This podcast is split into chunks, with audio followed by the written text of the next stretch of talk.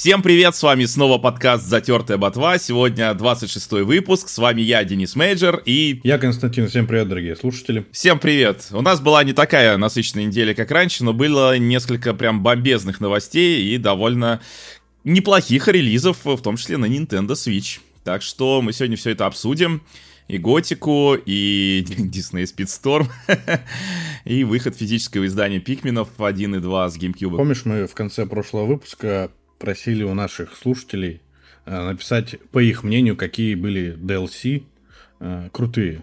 Спасибо, что вы написали. К этому выпуску было немало комментариев. Что пишут наши слушатели? Warcraft 3 Frozen Throne и Diablo 2 Lord of Destructions. Но вот если брать Diablo 2, то, наверное, в моей личной голове это уже как единая такая игра, потому что Ванила, Diablo 2, она другая. И вот это как бы две разные версии игры, да. Ну, по сути, это как бы, да, аддон DLC. Слушай, ну это тогда можно добавить и Diablo 3 Reaper of Souls, который, ну, в принципе, сделал ты из Diablo 3 относительно нормальную игру. В Diablo 3 они исправляли свои ошибки. А здесь-то они очень жестко бафнули саму игру, потому что те же, э, что там, э, руны появились в этом дополнении, да много чего. Они достаточно неплохо отличаются так вот классической Diablo 2 от э, Lord of the Destruction. Ну и вот Warcraft 3 Frozen Throne. Как тебе? По-моему, тоже удачное упоминание. Я в Warcraft 3, к сожалению, играл очень мало. Я играл только в ванилу. Поэтому у меня был тогда, видимо, переход как раз с ПК на консоли. Потому что я помню, что Warcraft 2 я заигрывался вообще прям, ну вот, прям капец заигрывался. Причем я заигрывался в него и на PlayStation 1, и на ПК. Вот, на PlayStation 1 у меня тоже была версия. Она мне в целом, ну, нравилась. То есть я не видел никаких проблем играть в стратегии на геймпаде, на котором нет даже аналоговых стиков на минуточку. Но э, что было минусом? Ну, не было русского перевода, тогда как на ПК была вот эта известная озвучка от СПК, да, которую я там помню наизусть. Замечательная, да. Плюс был такой момент, на PlayStation 1 вода не была анимирована. Но, конечно, зато у меня на PlayStation 1 был полностью, ну, то есть со всеми катсценами, да, потому что раньше, помнишь, вот эти сборники там, или не сборники, а просто игру на ПК качаешь, там все вырезали, просто все. Там в лучшем случае есть заставка вот этого какого-нибудь логотипа там игры или разработчиков, и все, а дальше, то есть, ну, как бы у тебя начинается миссия, да, там э, все озвучено, но вот этих замечательных синематиков, их не было. Что у нас еще на очереди? DLC Ботве, Марио Кролик. Да, да, DLC Ботве, да, да, да. Марио Кролики, кстати, да, к первой части была отличная сюжетная DLC. Что еще? Капхед. И, наверное, я соглашусь. Капхед, да, да, да, потрясающе было DLC. Прям огонь. Долго ждали, конечно, но, блин. Очень долго, да, ждали. Но они, видишь, они, конечно, замахнулись на то, что, честно говоря, если бы они вот так не делали, то никто бы не заметил. То есть они же сделали нового персонажа, которым можно проходить в том числе основную игру. То есть они отбалансили все так, чтобы ты вот этой чашечкой, или как она там, э, ты можешь все пройти, всю игру. И это, конечно, то есть я думаю, вот если бы они этого не сделали, а сделали бы просто вот новый персонаж и новые уровни, которые можно проходить. Они же сделали, конечно, новые уровни можно старыми персонажами проходить, и вот старые уровни новыми. Вот если бы они вот этого не делали, просто вот вам новый персонаж и новые уровни для него. Никто бы не расстроился особо. Но вот я думаю, что в целом не было бы такого, что, ой, блин, а что бы вот не сделать еще вот так. Но мне кажется, именно вот это, это вот, ну не знаю, год разработки минимум. Ну, многие люди об этом не задумываются, но на самом деле вот этот сделать баланс, ну, если в целом компания разработчиков к этому стремится, а они, очевидно, стремились, вот, это очень тяжело. Это, наверное, самое тяжелое, что там, в принципе, есть. Потому что там нарисовать, анимировать, там музыку написать. Это, знаешь, такие стандартные вещи, когда ты можешь брать какой-то референс и серии «сделайте так же». А когда тебе нужно геймплей, и причем ну, геймплей которого вот в, в таком виде, ну, практически один в один, я имею в виду, нет. То есть, да, там есть какие-то тоже референсы из серии, вот там на Gunstar Heroes там местами мы там еще изначально, да, там э, ориентировались, но все равно, то есть у тебя есть свои боссы со своими механиками, свое оружие, и вот это все нужно вместе забалансить так, чтобы играть было интересно, сложно, но интересно. Ну, Миядзаки, кстати, от такой фигни вообще не, за, не запаривается, он просто делает, чтобы было сложно. Вот. Поэтому потом находят, э, как в трусах из палки, все побеждать, но это уже другой вопрос. Но здесь это реально это большой объем работы по времени. В том числе, потому что нужно все это тестировать, каждую итерацию. То есть ты сделал вот так, тестируем, доходим до какого-то места, понимаем, что здесь как-то не очень, надо все менять. И заново переделываем. Ну, короче, это, да. Но, тем не менее, они молодцы все равно, конечно. Да, молодцы, похвалаем. Круто, что так сделали, что можно пройти из-за нового персонажа всю игру целиком. Почему бы нет? Вот, и последнее. DLC для Xenoblade Chronicles 3 не понравилось, а в отличие от самой игры. Ну, я ничего здесь не могу добавить. Я не играл в третью часть. У меня вот друг наоборот. Ему третья, как и мне, не понравилась, но ему очень понравилось DLC. Но по поводу DLC я бы так сказал, если уж мы про Xenoblade вспомнили, вот второй, второй Xenoblade. Я помню, что вот это DLC, который еще и как самостоятельная Torna the Golden Country, по-моему, так называется, ну, Торн да, да, там. А, мне, вот, наверное, даже благодаря ему я, в принципе, все-таки вернулся и в основную игру и допрошел ее, потому что мне понравилось это DLC, при том, что, да, там и серии в конце там гринд, а я считаю, что в конце самое интересное, когда у тебя есть конкретная задача, тебе там нужно что-то, то ли социализацию до пятого уровня, ну, что-то такое сделать. У тебя есть конкретная задача, к этому моменту ты понимаешь, как вот эту социализацию там поднимать, ты знаешь все механики игры, и ты просто играешь. Просто играй. Вот, вот, блин, вот как мне вот этого в играх иногда не хватает. Потому что, когда, знаешь, там кричат про сюжет, ну, когда сюжет это что-то типа Uncharted 2, ну, вообще Uncharted любого, в принципе, Uncharted, когда у тебя есть там 12-15 часов этого сюжета, ты идешь по нему, и это все построено, знаешь, как э, езда на аттракционах, что у тебя постоянно вот эти эмоциональные э, качи, ну, всплески такие, ну, именно грамотно расставленные, да, тогда окей. А когда это вот, ну, не знаю, там, JRPG, но при этом тебя прям в тиски сюжетные, вот ты прям вот не можешь вырваться из этого сюжета вообще никуда, и тебе прям нужно, и я не понимаю, в чем кайф, ну это, блин, 80 часов, ну вы что? И там э, уже, когда начинают, они тоже пытаются раскачивать э, эмоции, но они пытаются это делать, ну, даже вторую берешь, настолько искусственно. Ну, ну, ну капец. Ну, ну, то есть вот этот эпик нагонять, я помню, мне там знакомый говорил, о, там такой эпик. Ну, чё эпик? Ну, он глупый, этот эпик. Ну, то есть его просто на ровном месте пытаются воссоздать. Потом постоянные вот эти рояли в кустах, да, что э, ты там с этим, допустим, во второй части, с Малосом, который главный босс, ты там дерешься с ним раз семь, наверное, за всю игру. Каждый раз он себе придумывает новые, новые супер суперспособности. Ты себе придумаешь, ну, твои герои себе придумывают новые суперспособности. Ну, это реально как пародия уже, просто вот как в Соус Парке пародировали, да, там, что Картман хватит придумывать себе суперспособности. Это вот, блин, про Xenoblade Chronicles 2, потому что там постоянно такая фигня. И там есть прикольные сюжетные моменты, но просто вот в целом получается, что сюжет вообще, мне кажется, самая слабая часть второго Xenoblade. При этом, да, мне больше нравится вообще один, наверное, из лучших Xenoblade, это Xenoblade Chronicles X, где сюжет есть, он э, в меру интересный, но, опять же, тебя никто по нему силком не тащит. То есть можешь делать, что хочешь. Но, в принципе, во второй части тоже много свободы. В третьей свободы практически нет. То есть третий, это давайте мы вернем все примерно как было в первой, э, такое более линейное перемещение. Но если в первой все-таки как-то смогли, на мой взгляд, вот этот вот сюжет э, длинный, он очень, что же, длинный, да, ну как-то прописать его, что интересно следить за его событиями, потому что там вот эти все сюжетные повороты, они там, во-первых, интересные, во-вторых, ну какие-то логичные который действительно объясняет все, а не просто мы придумали сюжетный поворот ради сюжетного поворота. Знаешь, я помню Лукьяненко этот «Ночной дозор» читал, Сколько там, три сюжетных поворота? Вот честно, уже на третий раз как-то уже ну, задалбывает. Если, ах, вот на самом деле, что все это значит. Чувак, ну ты... Ладно, один сюжетный поворот ты придумал, потом придумал второй, чтобы типа первый на самом деле фейковый. Так у тебя их три, ну уже перебор. Ну надо где-то остановиться, то есть, ну столько нельзя, это, ну, чересчур.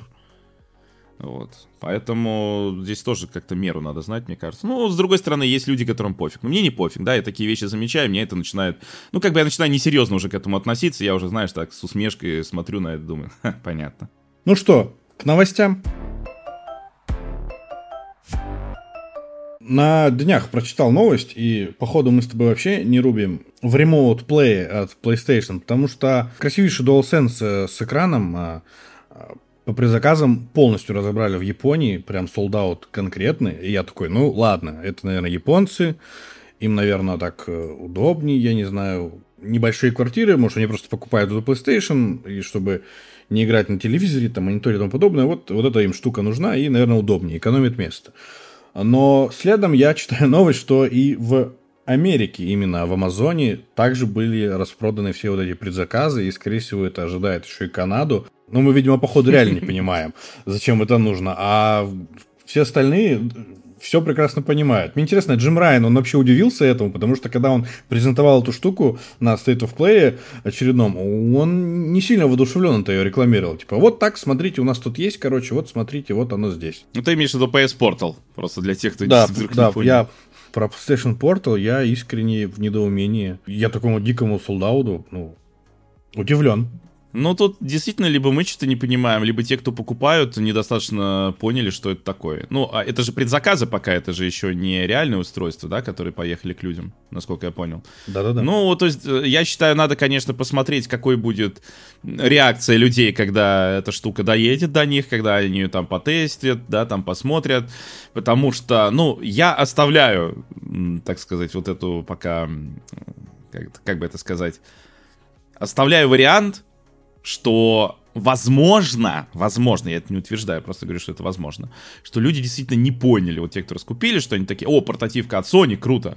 Может быть, они не смотрели, потому что, ну, нужно понимать, что вот эти все там игровые форумы и всякие игровые там сайты, это не то, чтобы, знаешь, мейнстрим, то есть не то, что все люди, которые там обладают, э, или даже большинство людей, которые обладают игровыми консолями, что они там читают обзоры этих игр, ну, почему такая часто бывает разница, да, там, э, обругали все покемонов новых, потому что они всраты, а люди купили все равно там 30 миллионов или сколько, вот, и, возможно, это так, ну, то есть, прикинь, выходит портативка от Sony, ты такой, опа, ничего себе. И, возможно, именно из-за того, что было мало очень инфы в интернете, ну, то есть нету такого, что из каждого утюга тебе кричат про эту штуку, и ты сразу понимаешь, что это такое. Потому что, ну, вот даже как было с Nintendo Switch. Да, у Nintendo Switch огромный хайп, нереальный, там все покупают, но все равно, сколько было людей, которые купили Nintendo Switch, Потом такие говорят, а что Ведьмак мыльный, а что там, ну, вот это все. Ты думаешь, ну, ты вообще не понимал, что ты покупаешь, да? Ну, то есть обзоров же, ну, дофига. Ну, у меня хотя бы. То есть э, люди не понимали, что они покупают и для чего они покупают, потому что, ну, все, все побежали, и я побежал, да. Ну, вроде такой хайп что-то пошел. Вот. И, возможно, ну, то есть я просто на примере того же Nintendo Switch, про который, казалось бы, со всех сторон все известно, все равно были люди, и их, ну, довольно там какое-то, я не знаю, какое количество, но даже вот у меня, если посмотреть за все вот эти 6 лет, сколько писали такое в блогах, ну, таких было ну, немало. Люди, которые совершенно не понимали, что такое Nintendo Switch. Ну, совершенно, то есть не было ну, даже базового представления. Даже, ладно, там не то, что там какие-то свои особые игры Nintendo, э, возможно, ради которых и стоит в первую очередь ее брать, но это понятно, люди, допустим, никогда не играли и не знают, да, там про эти игры Nintendo, но в принципе понимание, что это там слабенькая портативочка, и люди ждут, что там Ведьмак будет работать, я не знаю, 4К 60 FPS или что. Ну, вот. И при этом эти люди не гуглили, видимо, да, ну потому что это же не rocket science, да, загуглить, как выглядит тот же Ведьмак на Nintendo Switch. Ну, ты просто берешь и гуглишь. Причем я не видел ни одного какого-то обзора, где бы кто-то расхваливал ну, визуал Ведьмака на Nintendo Switch. Не в плане, что хорошо, что нам это завезли, оно вообще работает, а в плане, что посмотрите, какая четкая графика. Вы посмотрите. Ну, то есть нигде я такого не видел, серьезно. Там любой просто обзор тыкни, везде будут говорить, ну да, мыло. Кто-то будет ругать, говорить, мыло неиграбельно, кто-то будет говорить, ну, мыло, конечно, зато я в портативе могу играть. Но, то есть, практически любого, абсолютно любого обзора Ведьмака на Nintendo Switch, мне кажется, достаточно, чтобы понять, что это такое, даже что такое Nintendo Switch, в принципе, хотя бы с точки зрения, там, ну, возможностей своих, да, там, железных. Но люди покупали и, ну, не знаю, что ждали. Вот. Поэтому, может быть, здесь такое. Ну, то есть, либо действительно мы с тобой ничего не понимаем, и геймпад с экраном за 200 баксов это то, что все на самом деле ждали. Давай кратенько про Baldur's Gate 3. Мы все прекрасно знаем, вообще, наверное, все люди, которые слышали про Baldur's Gate 3, что она прям хорошо продалась, успех у игры многократный. Российские игроки в этот успех неплохо вложились, потому что по размеру аудитории мы на втором месте. Блин, это круто. Это круто, что Лариан э, выпустил все-таки на нашем рынке эту игру, и она стоила 2000 рублей. Это, наверное, не такие огромные деньги, да, это все-таки не full прайс на консолях. Цена крутая, много кто взял, и игра крутая, да, там э, к третьему акту идет спад, очень много NPC и разговоров, боев чуть меньше, но, тем не менее, очень приятно, что мы внесли вклад в эту студию, на первом месте находится, ну, естественно, США. И на третьем Великобритания. Мне тогда просто интересно, я же покупал игру э, на PlayStation и покупал на турецкий аккаунт, да, но играю с российского аккаунта. Вот мне интересно, как меня посчитали. Меня посчитали дважды, посчитали только турецкий аккаунт, потому что там куплено, или посчитали только российский аккаунт, потому что там я играю, а на турецком я не играю. Вот. Вот реально интересно, потому что... То есть, что они в данном случае считают аудиторией? Э, покупки, заход или и то, и другое. Ну, заход в игру или и то, и другое. Ну, вот реально интересный момент, который, конечно, мы не узнаем ответа. Ну, вообще, извини, я тебя перебью. Если брать Gran Turismo 7, да, то она у меня куплена на американском аккаунте. Если я там зайду в онлайн, у меня будет флаг USA. А когда я захожу на российском аккаунте, у меня флаг российский. Также будет с Турцией. То есть, по сути, это считается, что у меня российская учетная запись, и я владею, ну, образно, у меня там есть диск и тому подобное. Он, то есть, это определяет. Может быть, и на Э, по поводу Baldur's Gate 3, оно также там видится, откуда ты запускаешь игру. Ну, знаешь, я не знаю, какое количество игроков приобрели Baldur's Gate 3 на PlayStation, но я думаю, в основном ПК все-таки. Ну, может быть, скорее всего, но просто я к тому, что если, например, мою турецкую покупку и мою игру вот с российского аккаунта вообще не считали, например, вот в рейтинге России, то кто знает, может быть, мы вообще там бы и обогнали США. Возможно, да, возможно, мы бы обогнали. В любом случае, это к вопросу о том, насколько там важный или неважный рынок России, очень важный рынок. Очень важно.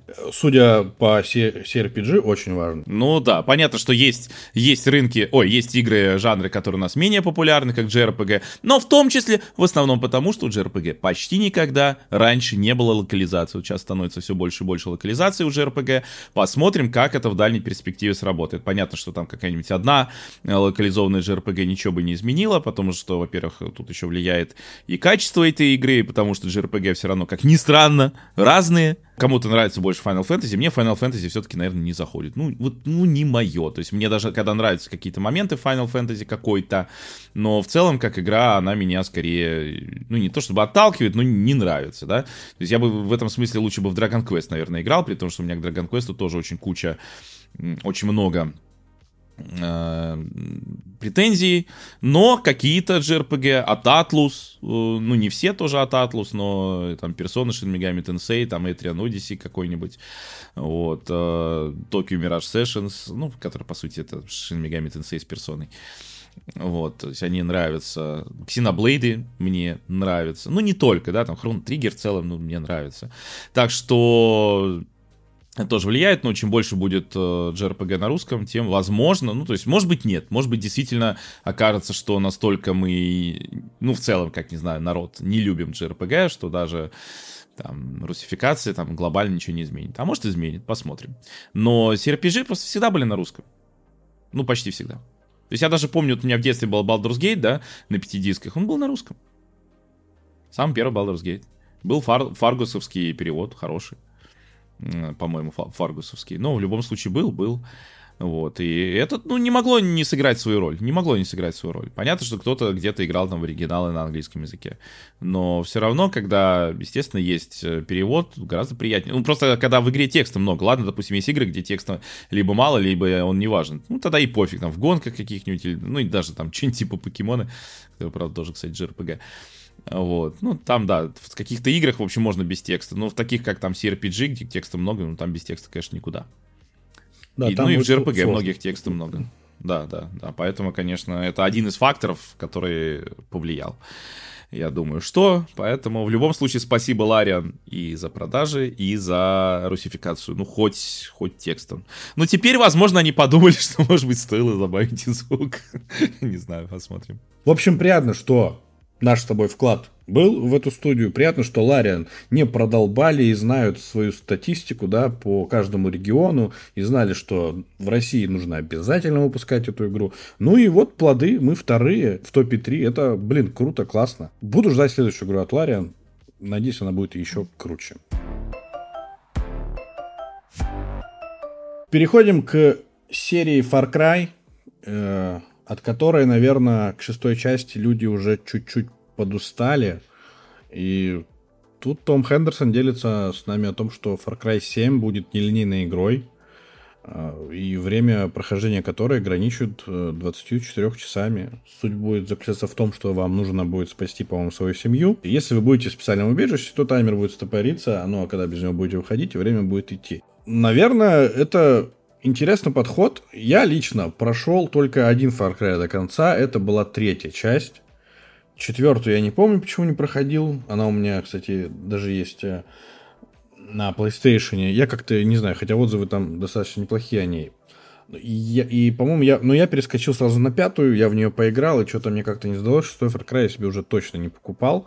Ну, а если вот они воплотят все как здесь, и не будут, знаешь, там, отключать все эти механики, типа, ну, если не хочешь, чтобы был таймер, отключи. Ага.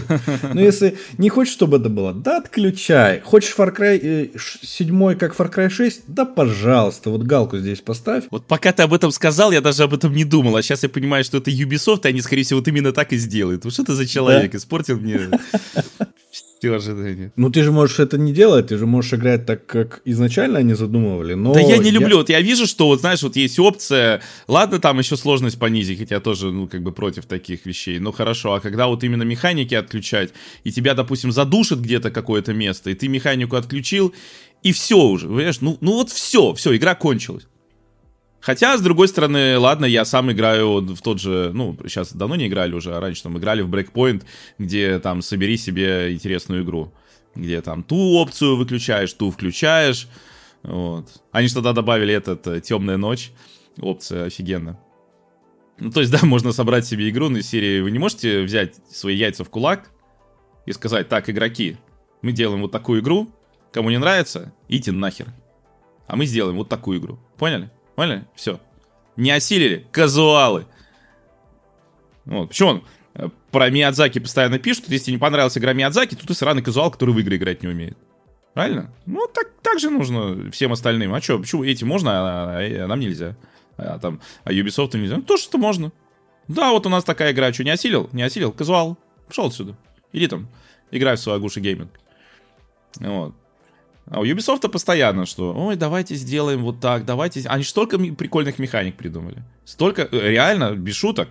Если вы, кто слушает наш подкаст, не знаете, я, я вам серьезно говорю, даже если там брейкпоинт взять, э, ну, там с Одиссеей вот общее есть вот этот поиск э, локации, цели миссии, то есть тебе не говорят, не, не ставят метку, где тебе цель миссии, да, тебе, ну, там, допустим, в северо-восточном регионе, недалеко там от, э, там на склоне горы каком-то, и ты, и ты ищешь это прям, это интересно.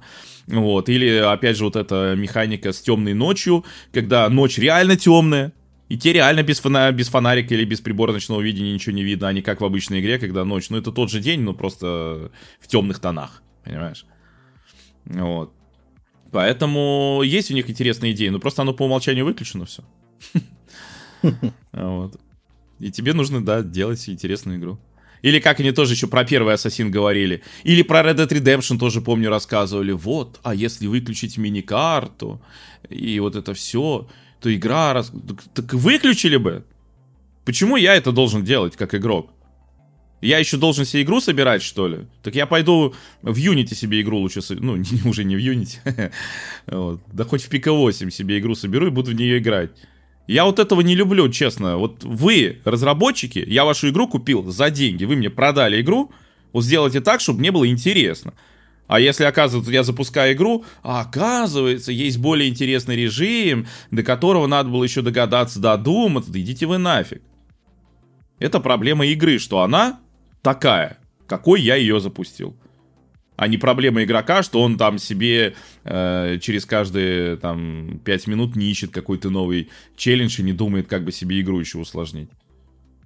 И в этом как раз э, диалог игры и игрока, что игра думает, как бы усложнить, а игрок думает, как бы мне вот в текущих ситуациях себе все облегчить. И это как раз получается интересно, когда игрок находит нестандартное решение э, даже каких-то очевидных задач, и когда, как у Nintendo, оказывается, что игра это предусмотрела, игра как бы говорит, а я знаю, что ты там задумал. Я вижу, да-да-да. Как он, помнишь, это в Марио Одиссе, когда чувак там решил э, залезть там с помощью этих там прыжков через шляпу, залезть там наверх, э, залезает, а там гора монет. И разработчики такие, да мы знали, что ты себя припрешься. И ты такой, ничего себе. И вот тут ты понимаешь, что ты э, ведешь диалог с высокоинтеллектуальными разработчиками, которым было не насрать. Вот. А когда вот это вот ерунда, собери себе игру, и ты игру сломал, а игра даже не в курсе, что ты ее сломал, ну, особенно когда каким-то очевидным способом, то как-то сразу, ну, думаешь, ну, блин, не знаю, сразу неинтересно. Сразу как-то думаешь, да, что-то уже сразу и не хотелось вообще-то, и не хочется. Вот. То есть я не понимаю, когда игроки такие, надо делать. У меня знакомый был, который в Far Cry э, пользовался только пистолетом и никогда не использовал Fast Travel. Тяжеловато, конечно. А, э, и что-то он еще, и, и еще делал. Не, ну, конечно, если совсем делать нехер, то можно и таким заняться, но мне кажется, что все-таки вот эти интересные ситуации тебе игра должна генерировать. Все-таки ты ее купил, она тебя должна развлекать. Иначе зачем я ее купил? Ну, кучу денег потратил, ну, развлекайте меня. Я же в кино прихожу, меня не спрашивают там, а как вот здесь э, камеру лучше покрутить, как вот здесь сцену, а что вот лучше, чтобы в этой реплике игрок, ой, этот э, персонаж сказал. Я же в кино э, пришел, вот вы мне кино показали, я говорю, кино говно, мне не понравилось. А мне говорят, нет, ну там просто нужно было вот в том месте камеру, там в другое, вот, вот по-другому, то было бы интересно. И это даже не линейных игр касается. То есть даже если игра не линейная, хорошо. Э, игрок решает, что там как, но эти э, варианты должны быть интересные. Ну, правильно, да. Не, ну если твой друг э, играет вот так, как он хочет, ну, это как бы один из вариантов игры, это...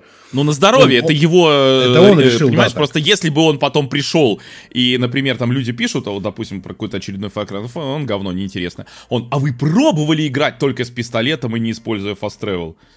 Думаешь, не пробовали. Ты пробовал, твое дело. А я вот не пробовал. Потому что у меня еще куча интересных игр лежит. А, не, а в целом идея это интересная, которую я вот почитал, и мне понравилось. Многие, кстати, почему-то сравнивают это с маской мажоры, э, хотя я бы скорее это сравнивал, уж если берем Зельду, я бы с Phantom Hourglass э, сравнивал, там, где этот храм, где у тебя идет время, кроме того, тех моментов, когда ты находишься в сейф-зонах, и ты проходишь вот этот храм. Ну, не отпугнет ли э, других игроков этот э, таймер, Поэтому некоторые высказывают, что играть в это не будут. Да дай бог, чтобы отпугнуло. Дай бог, чтобы отпугнуло. Ну, если по таймеру так сказать, то 24 часа это реального времени, а внутриигрового времени будет 72 часа. Появятся механики допросов врагов, где они могут сказать правду, либо наврать, либо молчать, либо вообще могут попробовать сбежать. Спасать своих родственников не обязательно по порядку. Некоторые из них могут э, уйти из этого мира что повлияет на события сюжета, конечно.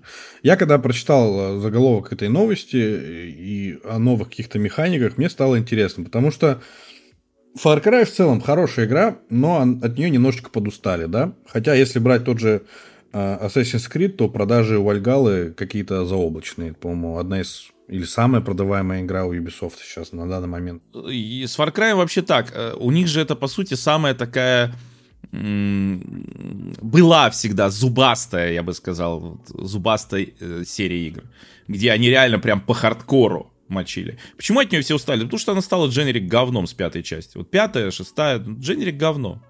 Ну, пятая хорошо Поэтому продалась. и хочется, что... Э, ну, я понимаю, но просто это дженерик говно все равно. Э, поэтому и хочется, чтобы серия снова стала зубастой. Вот как вот, вот, как вот третья, как четвертая, понимаешь? Вот как четвертая, когда, честно, я, я в восторге от четвертой, ну или вторая даже, вот вторую вспоминают. Понятно, что вторая там по многим была кривая, но она была вот как, э, не знаю, в плане там подачи всего, она была очень зубастой. То есть она была такой, которая встряхивает игрока.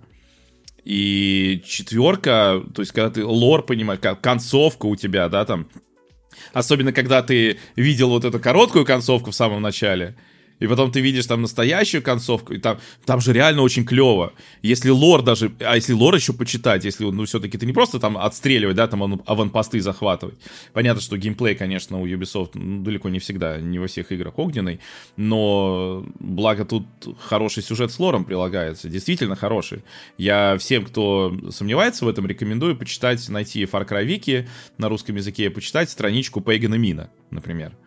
Просто всю страничку прям прочтите, потому что там практически все основные ключевые события лора поданы, ну, потому что, естественно, без Пейгана Мина там не было бы всего Far Cry 4.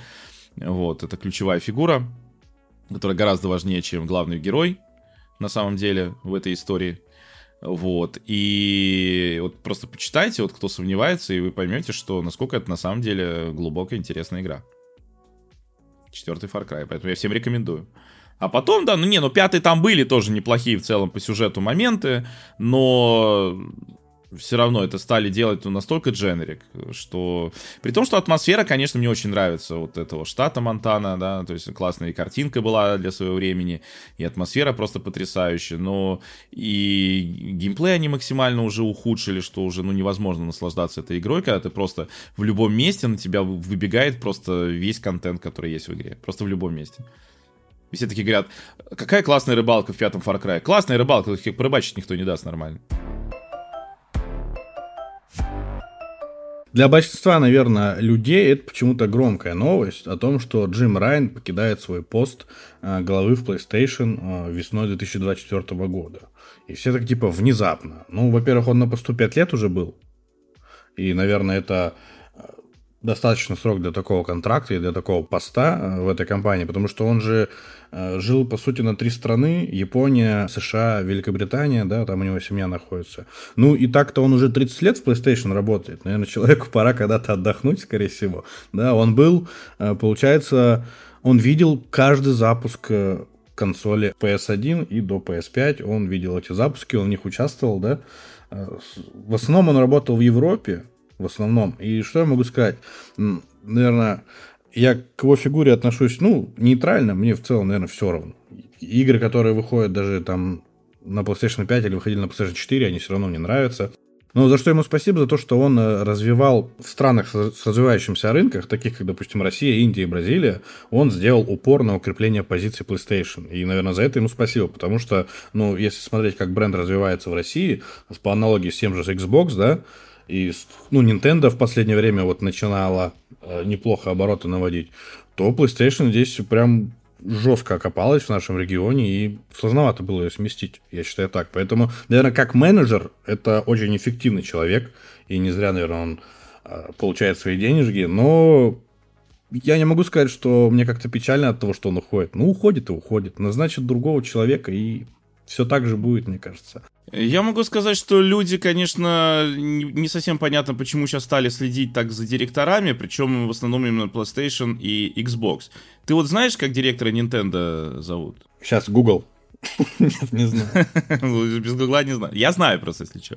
Но дело в том, что да большинство не знает. Фурукава же, да? Точно, Фурукава. Шунтара Фурукава, да. Вот, но э, э, суть в том, что да кому какая разница? То есть не то, чтобы Nintendo сильно изменилась, когда он пришел. Нет, были, конечно, ключевые фигуры, которые сильно что-то меняли, но в принципе, ну хотя у Nintendo, конечно, больше традиционный бизнес, потому что это японская компания с японскими корнями.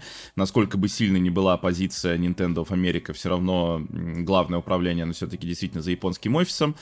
Вот, но на самом деле просто то, что люди смотрят, допустим, на Фила Спенсера, да, который по сути, он же не, не совсем как руководитель, ну, мы видим, руководитель, он слабый.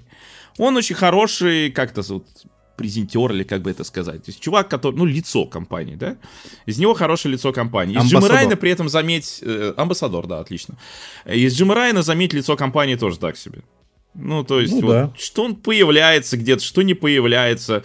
Его больше форсят, да, там на всяких игровых вот форумах. Причем, мне кажется, вот больше всего а, его, как бы, лицо даже фигурирует на всяких там игровых форумах.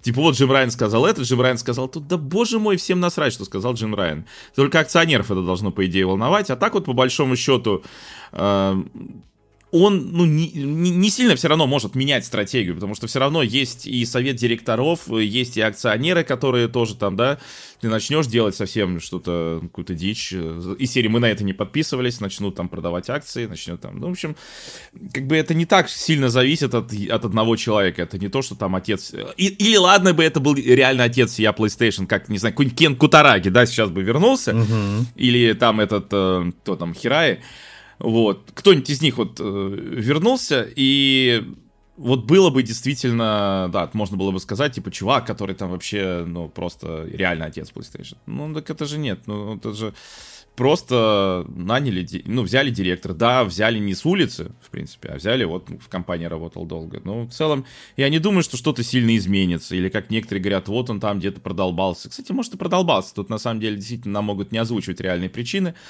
Вот, в том числе, чтобы не распугивать и потенциальных акционеров, да, что, типа, что-то не так, значит, что-то не так, что-то плохо.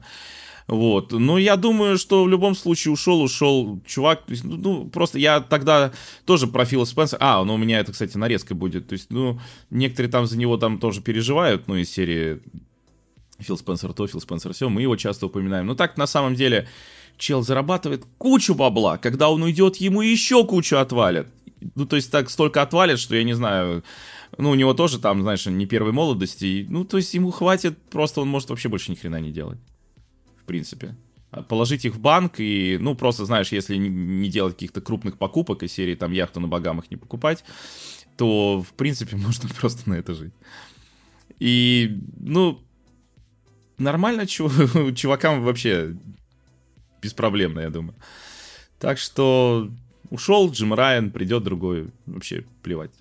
Ну да, если так посмотреть, он все в 2019 году стал главой Sony Interactive Entertainment, и это так, если посмотреть назад, это не так давно. Э, на тот момент уже была PlayStation 4, и это был ее закат, и вот он готовился к выпуску PlayStation 5. Посмотрим, кого там заменят. Он у нас выходит только весной э, свой, на свою пенсию. Че, желаем ему хорошо отдохнуть. Наверное, он этим воспользуется. Давай еще скажем по поводу ухода Джима Райана. Джейсон Шрайер э, пообщался с сотрудниками PlayStation после объявления об уходе Джима Райана. Вот, и в студиях компании э, якобы есть опасения за будущее, так как видение стало слишком размытым. Вот, а разработчики беспокоятся из-за упора на сервисные игры, выхода нишевого VR-шлема и анонса непонятного PlayStation Portal. Но о нем мы сегодня еще поговорим. Вот, а больше всего у них вызывает, конечно же, вопрос первый пункт, э, потому что они беспокоятся, что команды, которые э, десятилетиями занимались одиночными сюжетными играми, ну, не справятся с мультиплеером, потому что, видимо, у них нету должной квалификации в этом. У нас над сервисным проектом работает Naughty Dog, Insomnia Games и Guerrilla Games, да, и некоторые проекты уже отменили. Сам Шрай считает, что однажды может случиться ситуация, как с Anthem, как у BioWare, да, они известны по одиночным RPG-играм, и вот решили сделать свой клон Destiny, и ничего из этого хорошего не получилось. Вот. Кроме того, у них есть опасения, что ну, тренд на сервисные игры уже спадает, и по Fortnite, наверное, это заметно, потому что у Epic Games, да, мы читали новости, что есть проблемы, они сокращают штаты.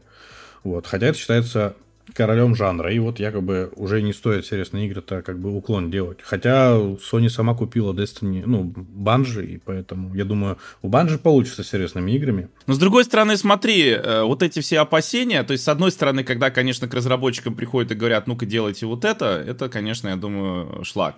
А так-то, если вспомнить, ну, Банжи-то изначально не делали сервисные игры. Ну и, кстати говоря, первая Destiny у них тоже комом получилась изначально, я имею в виду, в том виде, в котором игра вышла. Вот. Потом они уже доделали, и сейчас, ну, хотя тоже сейчас не сказать, что они прям такие молодцы, потому что, ну, вот мне кажется, сейчас нет фаната Destiny, который бы не ругал Destiny. Потому что игру превратили в говно. Вот. да, э, но тем не менее, все-таки, если разработчики, ну, то есть экспериментировать все равно это нормально, надо. Вопрос в том, действительно, насколько сейчас нужны сервисные игры, потому что если вы сейчас начинаете разрабатывать сервисные игры, значит, они выйдут еще через какое-то время. Что будет актуально в это время, что людям будет нужно, но, опять же, если есть какое-то, знаешь, прям видение у разработчика, прям, знаешь, как игра мечты, ну, в хорошем смысле, то, наверное, надо делать. Наверное, это хорошо, но вопрос в том, а есть ли, да, то есть нет ли такого, что действительно просто разработчиков заставляют, говорят, э, ну-ка, делайте нам сервисные игры, потому что они нам нужны. Но, опять же, Naughty Dog, ты говоришь, э, делают Naughty Dog не та компания, которым Sony может диктовать условия на полном серьезе. То есть Naughty Dog это та компания, которая наоборот может сказать, мы решили отложить игру на год, и Sony скажет, ладно. Сервисную игру-то от Naughty Dog по Last of Us ждут. Режим назывался Factions. И его очень сильно ждут, и поэтому им Банжи там помогала вроде. Ну, кстати говоря, мультиплеер-то у Naughty Dog был в целом-то неплохой. Это еще Uncharted, ну, во втором он появился, мультиплеер вот, в Last of Us. Я, я не играл, но я узнал с удивлением, что, оказывается, многие люди в Last of Us любили мультиплеер. Да, вот, там и до сих пор играют. Так что, да, умеют, значит, они делать, умеют. Ну, понятно, что сервисная игра это не, не просто мультиплеер, это гораздо... То есть нужно продумать стратегию развития, удержания игроков. Какое-то время назад же мы же э, обсуждали новость, что Банжи помогала вот именно Naughty Dog в том, чтобы вот эту сервисность и внести, видимо. Мультиплеер-то у них отличный получился, но они сказали, что вашу игру поиграют, они ее пройдут, да, этот сюжетный контент, и, скорее всего, вся масса игроков просто уйдет, и вы не сможете их удержать. Но, видимо, им Банжи с этим помогли, потому что ну, там вообще, по-моему, директора Банжи смотрели большое количество сервисных игр, э, разрабатываемых PlayStation. Какие-то они зарубили вообще, какие-то они сказали, вот, дали зеленый свет, но с корректировками. Но вот по поводу сервисных игр, да, а сам Джим Райан говорит, что он же еще все-таки у нас глава подразделения. Он говорит о том, что вот эти вот игры с топовым графоном и повествованием всегда будут основой бизнеса ну, PlayStation, Sony, дай что бог, они от этого бог. курса отходить не будут. Ну и мы же э, слышали ранее высказывание, что это выгоднее делать такие игры, то есть которые легко можно контролировать э, и бюджеты, и вообще всю разработку, и они окупаются очень хорошо, да, Last of Us, God of War, Spider-Man, ну, там продажи невероятные, по сути. Но я думаю, они от этого не отойдут, потому что это их ядро, грубо говоря, как и у Nintendo. Ну, представим, если эти обе компании просто на это забьют, но мне кажется, они долго не протянут, а, если откажутся именно вот от своих стратегий. Мне, кстати, вот по поводу сервисных игр есть э, непопулярное мнение. Я считаю, что сервисным играм упор на сюжет вообще не нужен. Если я не понимаю, когда каждый вот это, э, ну вот как ты говоришь, да, там люди пройдут сюжет, забьют на вашу игру, так то что сюжет не надо делать. Не надо.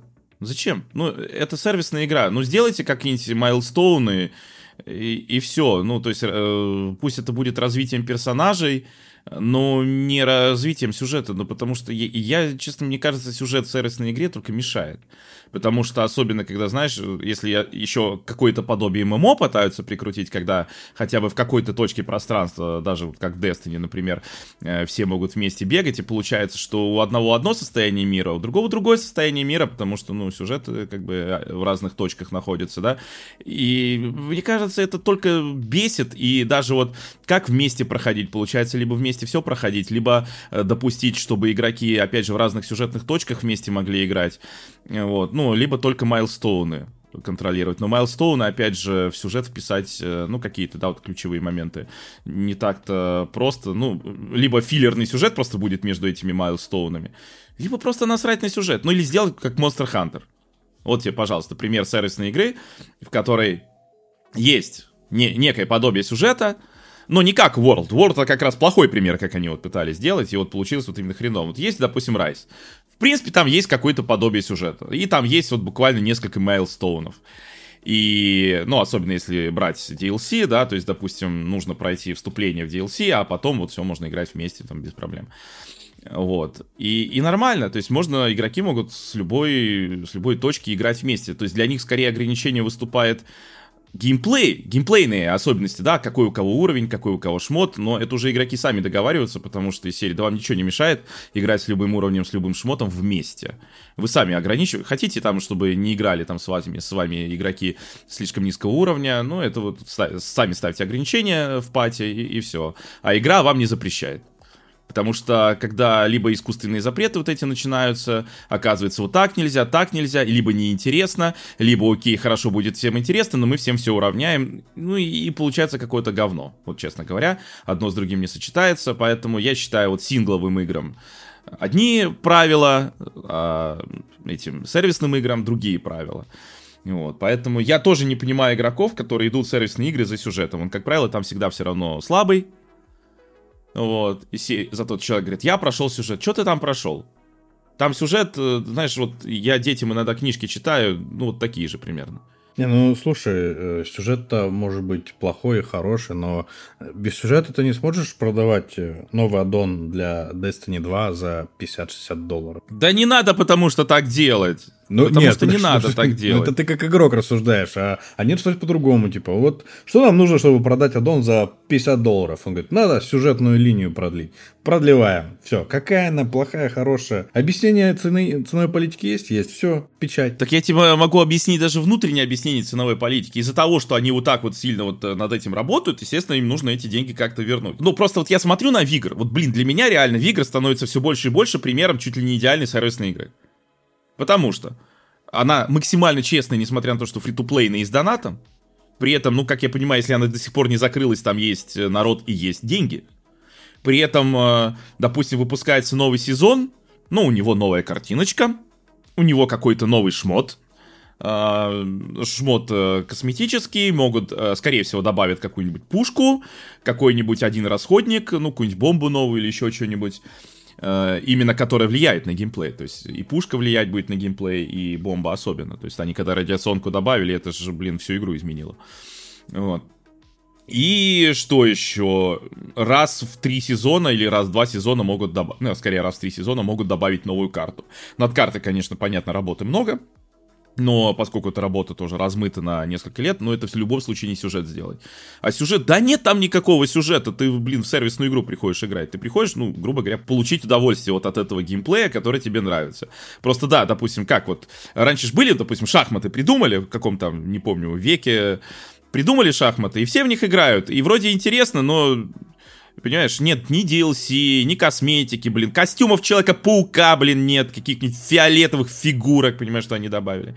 Вот. Или помнишь, в Counter-Strike люди играли, да, там, слушай, лет 10, я не помню сколько еще, с 1.1 с 1 я играю в Counter-Strike. Что-то добавляли что-то? Ничего туда не добавляли. Помню 1.1, 1.6. Да, в 1.6 там переработали немножко картиночку, он отличался. Но в целом, просто, ну, вот я не могу сказать, что, знаешь, прям какая-то большая разница была, или что там постоянно какие-то вот эти обновления были. Но сейчас, да, сейчас время другое. Сейчас люди поиграли, не знаю, месяц в игру, ой, что-то все одно и то же, при этом... Такое ощущение, что вот реально даже для геймеров геймплей отходит на второй план. Ну тебе нравится играть? Ну играй, не нравится, не играй. В чем проблема? Я не понимаю. Ладно, хорошо, завозят вот этот косметоз, но вот мне кажется, именно создатели Вигора нашли для себя грамотно, чтобы что-то завозить, при этом дельное, при этом даже такие вот снобы, как я, которые, в принципе, не против играть в одни и те же шахматы, придуманные еще там много веков назад, э, без всяких обновлений. Но я такой смотрю, о, новая пушка. М-м, она прикольная, пожалуй, я из нее буду иногда стрелять. И это прикольно, да? То есть ты видишь, что что-то меняется, и игра удерживает. Но, э, то есть, смотри, в первую очередь она удерживает своим геймплеем, и немножко, чтобы вот все-таки у тебя глаз не замыливался, она что-то тебе подкидывает периодически, да? Ну, просто по чуть-чуть. Не надо вот этих вот масштабных обновлений, как в Destiny, потому что, ну, э, зачем? У них, вот ты, ты покупаешь за 40 баксов, это уже 50, я не помню, очередное сюжетное дополнение, сюжет, ты понимаешь, что ты уже где-то такое видел, причем в этой же Destiny, ты уже видел такой сюжетный ход, просто там была, не так называлась эта сила, как-то по-другому, да, там теперь у нас тьма, да, да, тьма. И, и, и это ни на что не влияет, то есть тебе просто дали там очередную силу, и все. Ты ходишь по тем же локациям. Ну, хорошо, немножко, может быть, новых добавят, но ты все равно, тебе новую локацию добавят, так ты на разные миссии в одну и ту же локацию все равно 20 раз еще сходишь, какая разница? В этом смысле даже вон в Вигоре, да, там карты, допустим, ты ходишь на одну и ту же карту, ну, карты, понятно, не в ротации, но тем не менее, они же одни и те же, пока не добавили новые. Ну, там э, разные атмосферные явления, понимаешь а в Destiny нет такого. Вот ты идешь, допустим, на миссию, в какой-то туннель, потом в пещеру оттуда, из этого туннеля, а из этого еще куда-нибудь. А потом ты берешь другую миссию, а она точно таким же маршрутом, точно туда же, просто там босс другой будет. И ты такой, это ж, блин, как в Monster Hunter. Только в Monster Hunter эти не пытаются делать вид, что у нас тут сюжет, у нас тут вот это все. И я вот честно, мне кажется, вот лучше бы они не делали вот это все, а просто вот по чуть-чуть вот что-то вкидывали, по чуть-чуть без глобальных. Опять же, вот в Destiny тоже в чем отстой? Ты вот играл, вот, допустим, у меня был э, приятель, ну, точнее, не был, вот мы играли одно время просто. Он играл активно, то есть он одно время как на работу туда ходил там с ребятами, с своими там знакомыми. А я потом подключился. И вот я подключился, поиграл два дня, потом он говорит, о, ты тоже играешь, пошли вместе. А это уже новый сезон был, я уже новый сезон играл, он него еще не играл. И он приходит, да, вот наиграв там, я не знаю, нереальное количество времени, а я круче него тысячи раз. Ну, не в тысячи, но суть в том, что у меня новый шмот, который уже снова, снова этого, как это называется, ну, снова капа, по сути, растет, да, вот, кап силы подняли, вот, у него, допустим, до сих пор там меньше тысячи, а у меня 1250. Понимаешь, и у меня шмот уже круче, чем его шмот. А он свой шмот выбивал, там, я не знаю, потом и кровью, там, в многочасовых рейдах, там, в течение года. А я два дня поиграл, и я уже круче. И нахрена такое надо? Зачем? Это, понимаешь, обновление игры, но это обновление игры для новых игроков. А старые постепенно отваливаются. Но в итоге наступает какой-то момент, вот я бы даже график нарисовал, да, когда уже и новые не сильно приходят, потому что ну, уже все, все, кто хотел про Destiny, слышали, все, кто хотел, уже в нее поиграли, то есть ты уже не привлечешь много новых игроков новым сюжетным даже дополнением для Destiny, сколько бы оно ни стоило, насколько бы круто вы его не рекламировали. Поэтому и пришлось, кстати, одно время сделать базовую игру бесплатной, чтобы хоть так привлечь новых игроков, но это уже давно было-то. Этот, эту карту они уже разыграли, они ее заново не могут разыграть, разве что сделать еще какие-то DLC бесплатными, но это уже не, не будет такой эффект иметь. Вот. И поэтому игра постепенно скатывается в говно. Так что, что там Банжи научит Ноти э, Догов, чему научит, это еще большой вопрос.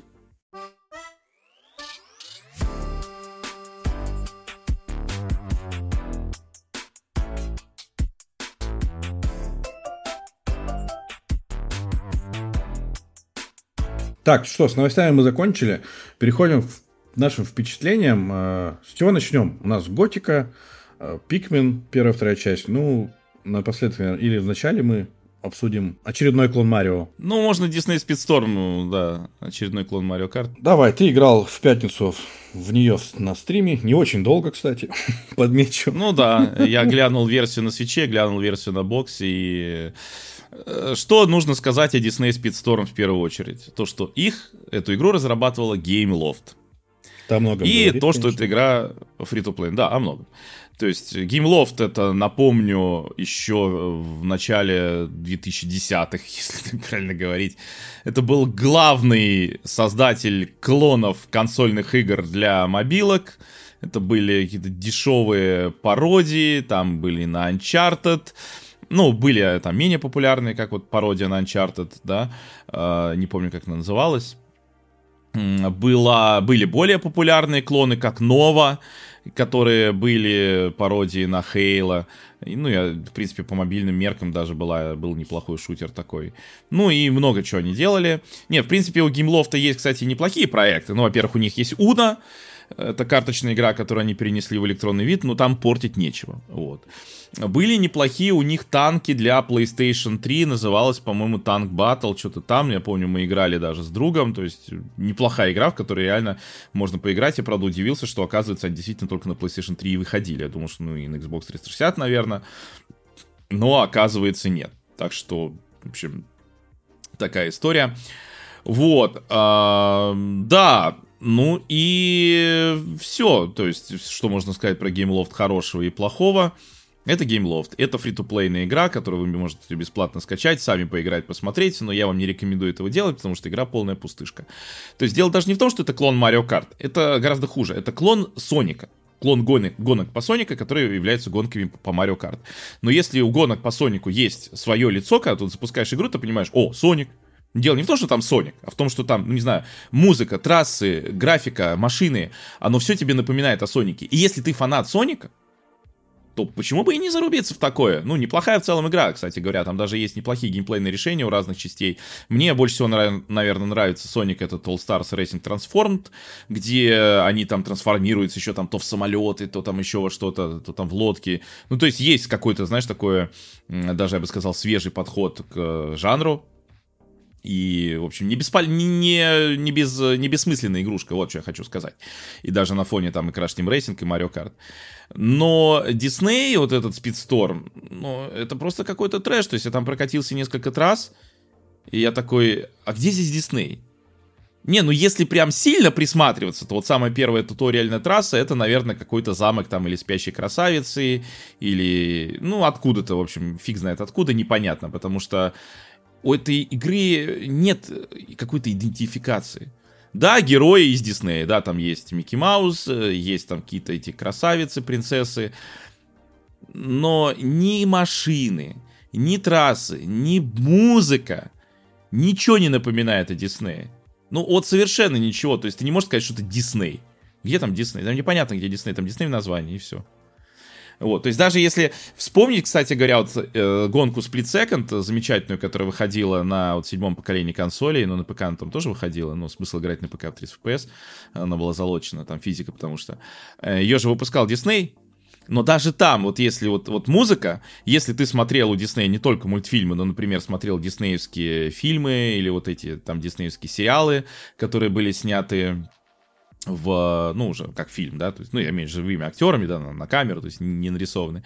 Да, у Диснея такое тоже было. То даже там вот музыка, которая звучит в Second, помимо того, что она крутая, она напоминает, как ни странно, чем-то вот отдаленно отдает вот духом вот тех самых диснеевских сериалов, которые я, кстати, смотрел по кабельному в детстве. Вот. А это вообще ничего. Ну, то есть это просто дженерик. Ну, то есть реально вот именно в плохом смысле дженерик, когда у тебя тупо какие-то трассы, тупо какие-то машины и тупо какая-то музыка звучит. Ну и тупо какой-то геймплей, который более-менее что-то там напоминает вот Соника скорее, чем Mario Kart. Вот. И, ну, то есть я не понимаю, зачем это было сделано, потому что, ну, существует Mario Kart, существует Sonic существует, что у нас там, Crash Team Racing. Ну да, все это платно, а тут бесплатно. И я так понимаю, что сделано именно ради того, чтобы ты там какие-то скинчики выбивал, что-то там вот, ну как, как типично в мобильных играх. Кстати, интересно, на мобилах вышло? Вышло. Вышло, да? iOS, Android. При том, что, кстати, честно говоря, даже на мобилах какой-нибудь Buggy Racing даже интереснее. Опять же, на мобилах есть Kart Tour, да, ну то есть, э, я не знаю, хорошо, бюджеты освоены, GameLoft получила там очередную причину не закрываться в ближайшее время, наверное. Я не знаю, как у них дела идут, честно говоря, у GameLoft. Вот. Давно ничего от них не слышал, ну вот Disney Speedstorm явно не даст им э, ничего особо, мне кажется. Ну, то есть, в плане идентификации, чтобы ты понимал, вот помнишь, недавно вот это выходило по Диснею, как она, Illusion Island, по-моему, Metroidvania такая на Switch, которая в целом, ну, такая слабенькая, откровенно говоря, игрушка, но даже в ней, в ней вот эта диснеевская идентификация, она есть. То есть ты понимаешь, что ты играешь в игру э, с припиской Disney, знаешь, как вот, ну, как бренд, как, ну, Disney это же, ну, блин, ну, бренд серьезный. Когда-то был топ из топов, то есть ты понимал, что Disney это как знак качества, почему же так все испортилось-то? И вот у Disney Illusion Island вот это есть еще, хоть отдаленно, да, а у Disney Speedstorm совершенно нет, это просто, то есть там э, замени Микки Мауса на не знаю, кого угодно, и можешь слово Дисней убрать, и никто даже не поймет, что там что-то с Диснеем связано. Ну, странно, да, не пользоваться всем богатством Диснея и просто на отшибись сделать очередной какой-то невзрачный клон Марио Карт. Ну, то есть, во-первых, даже вы берете там э, э, карту, трассу, вернее, основанную на замке э, какой-нибудь спящей красавицы. Ну, возьмите других героев из мультика, которые будут по краям стоять, или какие-нибудь предметы декора, возьмите музыку оттуда, или хотя бы похожую сделайте. Ну, то есть, ну, ну столько вариантов, которые даже можно сейчас за две минуты придумать. И они ничего из этого не сделали. Я не понимаю. Мне кажется, даже в асфальт интереснее поиграть.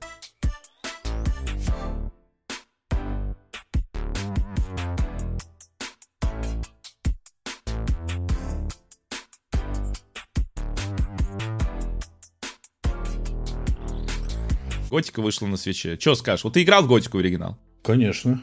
Ты что, я Ну, тогда ты рассказывай, фанбой. потому что нет, я нет, свои... Нет. нет, мы начнем с тебя в этот раз. Ты поиграл ну, в Готику блин. первый раз, э, и поэтому давай делись, рассказывай, как оно играется в 2023 Слушай, я знаешь, что бы сначала хотел сказать про Nintendo Switch, потому что как бы кто ни относился к портированию старых игр, вот, ну, настолько старых, я считаю, что это очень хорошо. Более того, Nintendo Switch как будто становится окном в мир, в мир, в принципе, гейминга.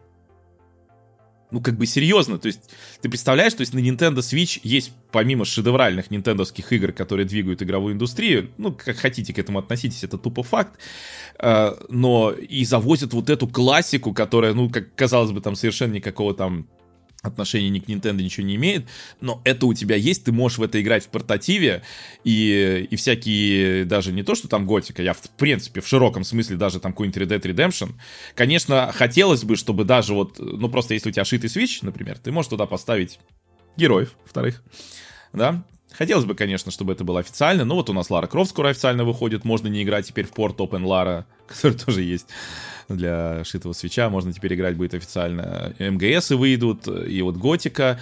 Это очень классно, это просто классно. То есть у тебя есть Switch, ты можешь играть в кучу замечательных игр на удобный портативочке, ну, относительно удобный, конечно, но все равно, ну, будем честны, гораздо удобнее, чем Steam Deck, вот, который работает в целом дольше, чем Steam Deck. А, да. И по поводу самой готики я что скажу? Что я не могу сказать, что мне прям сильно пока все нравится, но что мне точно не хватает, мне не хватает вот этих ролевых игр, в которых нужно было погружаться. Погружаться, где не, не рисуют тебе постоянно метки на карте, куда тебе что идти, где тебе что делать, а тебе нужно погружаться. Что мне, конечно, не очень нравится в Готике, то, что это все равно игра, где у тебя есть герой, которому все рады. Ну, как бы не совсем все рады, да, но все равно. Тебе выкладывают все секреты, э, тебе все слушают, тебя все... Ну, то есть... Э, хотелось бы, конечно, больше такого... Больше Baldur's Gate. Я даже, знаешь, в Baldur's Gate, там вот в самом начале э, есть, ну, близко к началу, есть момент, когда ты там идешь, помнишь, там, где э, сестру двух братьев нужно от ведьмы спасти, Угу. Вот. И если ты им предлагаешь, типа, пойдемте спасем, они такие, не, не, что это мы с тобой пойдем? И мне это так понравилось, потому что, ну, ну, меня заколебало, что в играх каждый, вот просто каждый встречный готов мне свои проблемы передать, отдать в мои руки решение этих своих проблем. Вот хочется такого поменьше. Этого, к сожалению, вот эта проблема в Готике есть. Что да, несмотря на то, что с тобой не все любезны, но все равно все тебе с радостью... Ты там стражнику говоришь, там тебя вот этот э, ждет Ян, и он туда идет. Ну да, там можно его уговорить. А, там причем такая история, что э, у тебя три реплики, но только одна из них убеждает этого стражника, что ну, пойти и сделать вот как ты хочешь. Но даже если ты используешь все реплики предыдущие, это тебе не помешает потом разыграть правильную реплику. Что, кстати, опять же, в, ну, не помню, в Baldur's Gate с такой ситуацией сталкивался или нет, но в Divinity Original Sin стал, сталкивался. Что ты используешь неправильную реплику, и потом все, тебе этим персонажем, да, другим ты можешь прийти и другим убедить. Но этим персонажем все, ну, мне, мне нравится такое, это как-то жизненно. Понятно, что э, это тогда игра должна сделана быть так, чтобы это не ломало тебе всю игру, а просто создавала свою историю. Вот в твоей истории ты не смог договориться с этим персонажем, вот, и как-то игра по-другому стала работать. Ну, для этого, собственно, и существуют вот эти тысячи способов проходить какое-то место, да, это не для того, чтобы ты все тысячи попробовал, а для того, чтобы ты все-таки как-то смог это сделать своим Э, за счет своих навыков, своим персонажем, в своей истории. Вот. Но этого в Готике нет, да. Но в целом все равно много интересных э, механик. То, что тебе нужно, это воровство освоил. Я обычно никогда вором не играю в ролевых играх, но в Готике, видимо, это... В Готике сложно пробежать мимо сундука. Да, да, поэтому я не могу сказать, что я там э, прям сильно считаю готику шедевром, но все-таки не хватает возврата к старым моделям вот старых ролевых игр, когда у тебя не было меток, у тебя не все получалось сразу. А по поводу графики, ну да, графика, конечно, устарела. Ну, то есть, я, в принципе, могу с этим смириться. Но это еще один пример, вот когда берешь, допустим, вот Готика 21, о, 2001 года, да, и Waker 2002, и ты понимаешь, что, ну, там разница год это не сильно на что-то влияет, но Waker сейчас сохранился гораздо лучше. Поэтому не ругайте никогда мультяшную графику. Когда вы через 10 лет захотите переиграть в игру, которая вам понравилась, вы увидите, что мультяшная графика любого года, любого века сохранилась гораздо лучше, чем попытка в реализм. Попытка в реализм, вот когда там казалось, даже Red Dead Redemption, видишь, ну, как бы, ладно, до сих пор неплохо смотрится, но все равно там при прямом сравнении со вторым Red Dead Redemption ты видишь, да, там косяки и анимации и всего на свете. А берешь какую-нибудь мультяшную игру, даже более позднюю, и ты понимаешь, что она гораздо лучше сохранилась и гораздо лучше сегодня э, воспринимается. Хоть пиксельная, хоть не пиксельная, хоть трехмерная. Так что давай теперь ты. Я очень сильно люблю готику. За что ты ее любишь, хоть расскажи? А то все говорят, я люблю готику, и никто не говорит за что. Ну, во-первых, люблю за то, что она мне не отпускала сотни часов. Естественно, я в небольшом возрасте познакомился с готикой, это была вторая часть. Вторую, кстати, тоже должны портировать на Switch. Я надеюсь, что и третью портируют. Порт первой и второй готики, это, конечно, круто на Nintendo Switch, но они как бы закончены. И то есть э, это классно, можно поиграть, но я жду порт третьей готики, потому что она вот не закончена. Там издатель поторопил Piranha Bytes. Это думаешь, они ее закончат э, к порту на Switch? Я надеюсь, потому что они все-таки здесь тоже какие-то баги правили. Я, я бы на это хотел рассчитывать, потому что третья готика, она вот незаконченная, они проиграли окончательно битву Тоду Говарду, да, потому что они все-таки тыкали палкой ему в бок.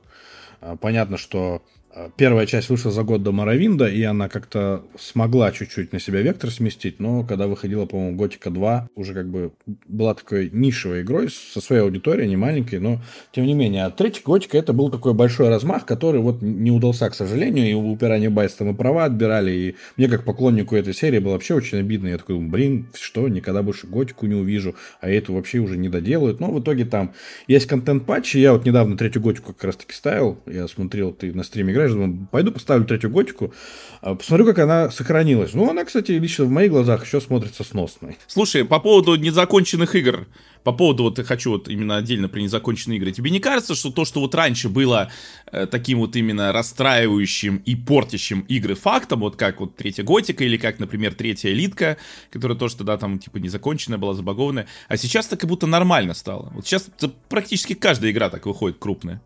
Ну, не от Nintendo, от Nintendo нормально все. Вот, ну, там берешь, я не знаю, Киберпанк, да, там Starfield. То есть раньше это была аномалия, про которую все говорили, ну вот, э, игра скатилась, студия скатилась, все плохо. А сейчас ну, как будто нормально. Да что вы, да доделают.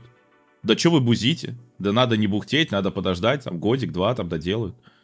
Почему? Или модеры доделают. Ну, что это за фигня? Почему это стало нормой вдруг? Ну, я согласен. я не знаю. Вот для меня большой удар был от CD Projekt с их киберпанком, потому что ну, там о, да. я, я не могу до сих пор, понимаешь, нормально сесть. Я не знаю, что мне снова. Я сижу, типа, о, пойду поиграю в киберпанк. Ну, а почему-то такой был большой осадок и разочарование в этом, что, ну, вот я не верил, что студия, издатель сможет так сделать. Тем более, какой был успех на Ведьмаке. Они на этом Ведьмаке, третьей части, они жили все это время до выхода Киберпанка. До сих пор они на нем живут. И для меня это был такой, ну, неплохой удар, и я вот как-то не могу все туда зайти, хотя, говорят, DLC достойная, и все-таки я... У меня есть желание, но тем не менее. А так, да, ну, почему-то сразу Day One патч у нас выходит э, в первый же день или даже за день, э, который там много что правит. Даже взять Baldur's Gate 3. Три патча уже вышло, которые достаточно улучшают игру. Не знаю, может быть, это из-за раздутости разработки, что так много нужно всего сделать, и команды такие огромные. Не, ну слушай, ладно, когда там патчи для Baldur's Gate, а когда в принципе игра, ну, ну прям, ну не готова, прям вот какая-то а, часть игры готова. готова, а вот, а в принципе, да, да, да, вот, вот, ну, как с Киберпанком было тем же самым. Ну, то есть, ну или со Старфилдом, да, когда у тебя там просто кучи механик нет. Раньше, если выходила вот такая недоработанная игра, когда ее выводили в печать, то если она провалилась, все, у игры нет шанса. А сейчас у нас дистрибьюция какая? Цифровая. Тот же No Man's Sky возьми, он вышел, все такие, фу, вы нам много что обещали, а этого нет. Спустя сколько лет No Man's Sky сейчас нормально смотрится, потому что его доделали. Потому что распространение цифровое, то есть и можно новость зафорсить быстро, что вот, смотрите, мы переделали. А раньше, вот, она партия вышла, отклик был невосторженно, то никто дальше не будет печатать эти диски, картриджи и тому подобное. А в эру цифров... цифровизации, видимо, поэтому так и работает. Ну вот просто непонятно, это стало лучше или хуже? Ну типа стало лучше, что все-таки игры стали доделывать рано или поздно? Или стало хуже тем, что теперь практически каждая игра недоделанная выходит? Ну с точки, наверное, разработчика это стало лучше, потому что он сразу не банкротится или студии, да, если успеха не снискала, то, скорее всего, студия закрывалась раньше, если не находила дальнейшее финансирование. А здесь э, энтузи... на энтузиазме они могут как бы вывести. С точки зрения игрока, ну, конечно, это хуже. Но раньше ты покупал диск, и тебе никогда никаких патчей не нужно было ставить, понимаешь? Она была максимально готовая. То есть ну, я вот сколько помню, ставишь игру, все хорошо идет. Сейчас Day One патч, потом еще патч, потом еще патч. У Киберпанка спустя три года патч у нас, и он, слава богу, якобы окончательный, но там мелкие поправки в 2.1 уже и так будут. То есть патчи на патчи. Патч это хорошо в нынешнее время, что разработчик может быстро что-то исправить, да, если где-то на тестах он это не увидел. Но это также плохо, потому что он всегда об этом знает, что если что-то не, ну, нехорошо пошло, я могу это исправить. И, может быть, они что-то откладывают, знаешь, там. Как, я вот... Почему Baldur's Gate приложение? Не говорю, что это плохая игра, но тем не менее, они же явно что-то откладывали, потому что думали о том, что потом доделаем, потому что, допустим, это ошибка в третьем акте, и немногие игроки доберутся до третьего акта там за месяц образно, ну, явно не большинство количества. А к этому моменту мы подправим. Ну, оно, по идее, так и было. Ну, наверное, да. Но ты тоже романтизируешь немножко все-таки старое время. Раньше-то тоже патчи были. Были и патчи, из-за которых, э, ну, которые делали игру хотя бы проходибельной. И там, помнишь, в игромании там на дисках выходили. То есть такое было, да. Ну, естественно, мало, естественно, это было редко.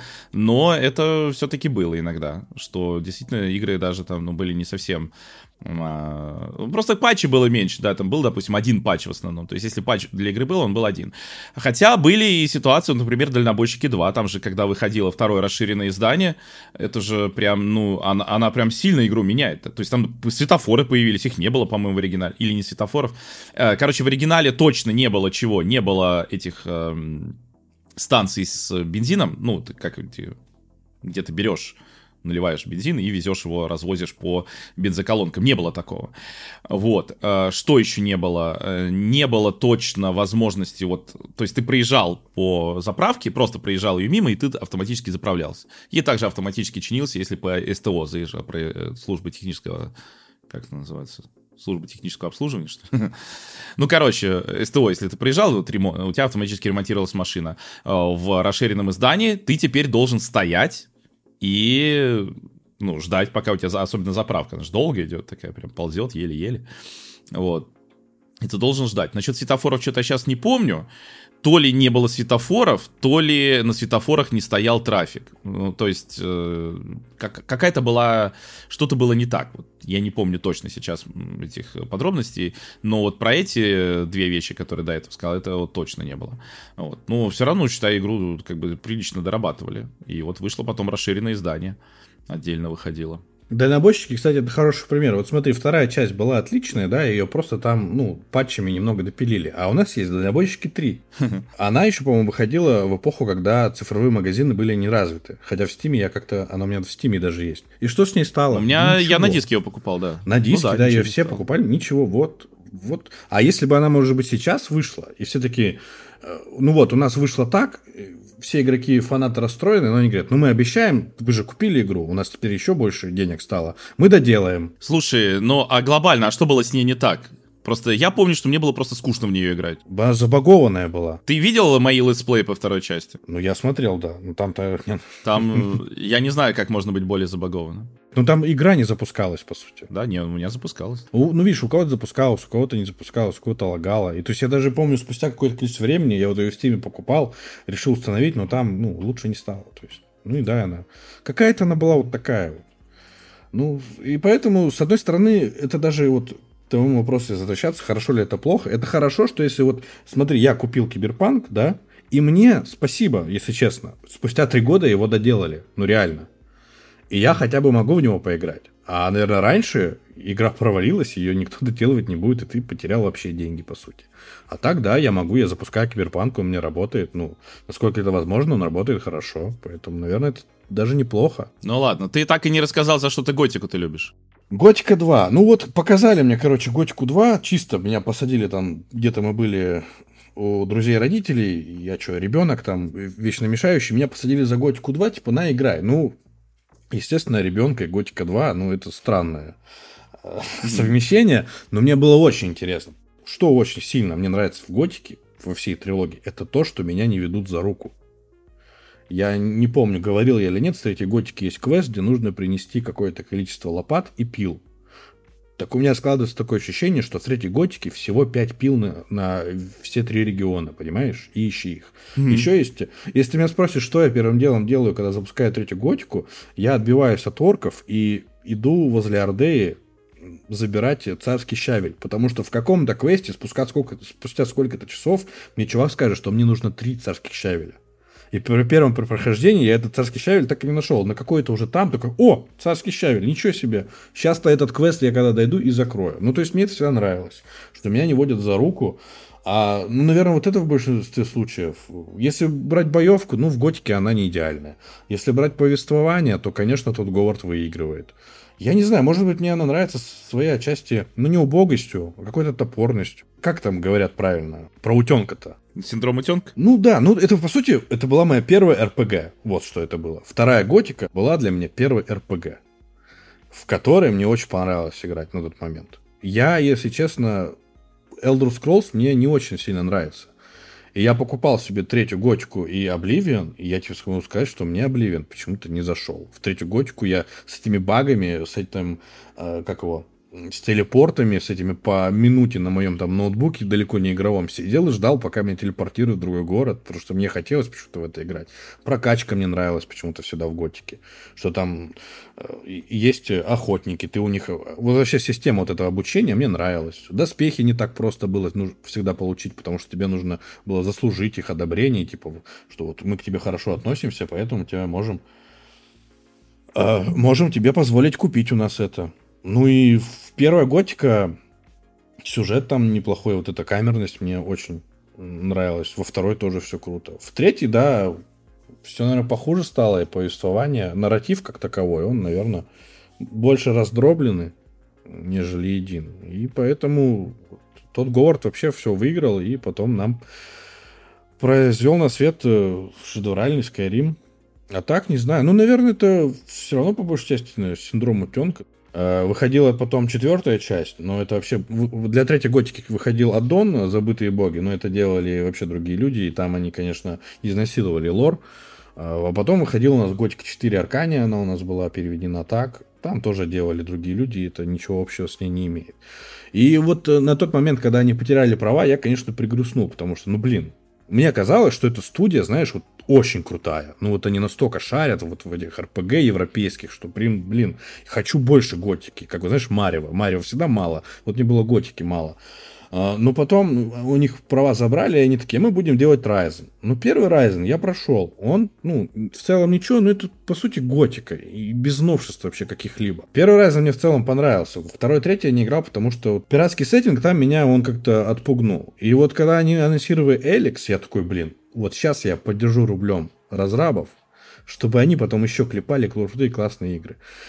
Ну, вот они, как и тот Говард со своим Старфилдом, они, короче, не развиваются как студия. А, и вот я, может быть, тебе, ты его спрашивал, что это плохо, она такая же готика, вот со всем этим топорным. Ну, то есть, если в третий, я во второй, в первой, я могу с этим свыкнуться, потому что, ну, блин, какие года вообще были. А сейчас я вижу Эликс, вот в каком-то, в 17 году он выходил, я не помню. Потом они выпускают второй, я думаю, ну, может, во втором что-то. А там все то же самое, те же анимации. Во второй я уже не играл, в первый поиграл, но мне там не очень понравился и мир, и вот это совмещение вот этих вот э, и технологичных каких-то племен, и нетехнологичных. Ну, кстати, да, мне это тоже сразу как-то оттолкнуло, и вот прям не очень я такое хочу. Да, я такой, ну, может быть, идея была неплохая, но тем не менее. Но люди, которые играли в эти игры, они все-таки отдают должное Пиране Байт за какие-то квесты, сюжетные линии. Это они, наверное, все-таки умеют делать. Я уже ничего не жду от Piranha Bytes, если честно. Я жду ремейк. Никого не верю, ничего не жду. Да, ну, я вот, типа, все, вот у меня есть какая-то, есть трилогия любимой франшизы, вот пусть она такой останется. Слушай, а ты бы вот что порекомендовал людям? Вот смотри, э, выйдет э, ремейк Готики первый. Понятно, что на, на свече не выйдет, но тем более. Вот на свече есть оригинал, вот этот весь там старый, страшный и неудобный.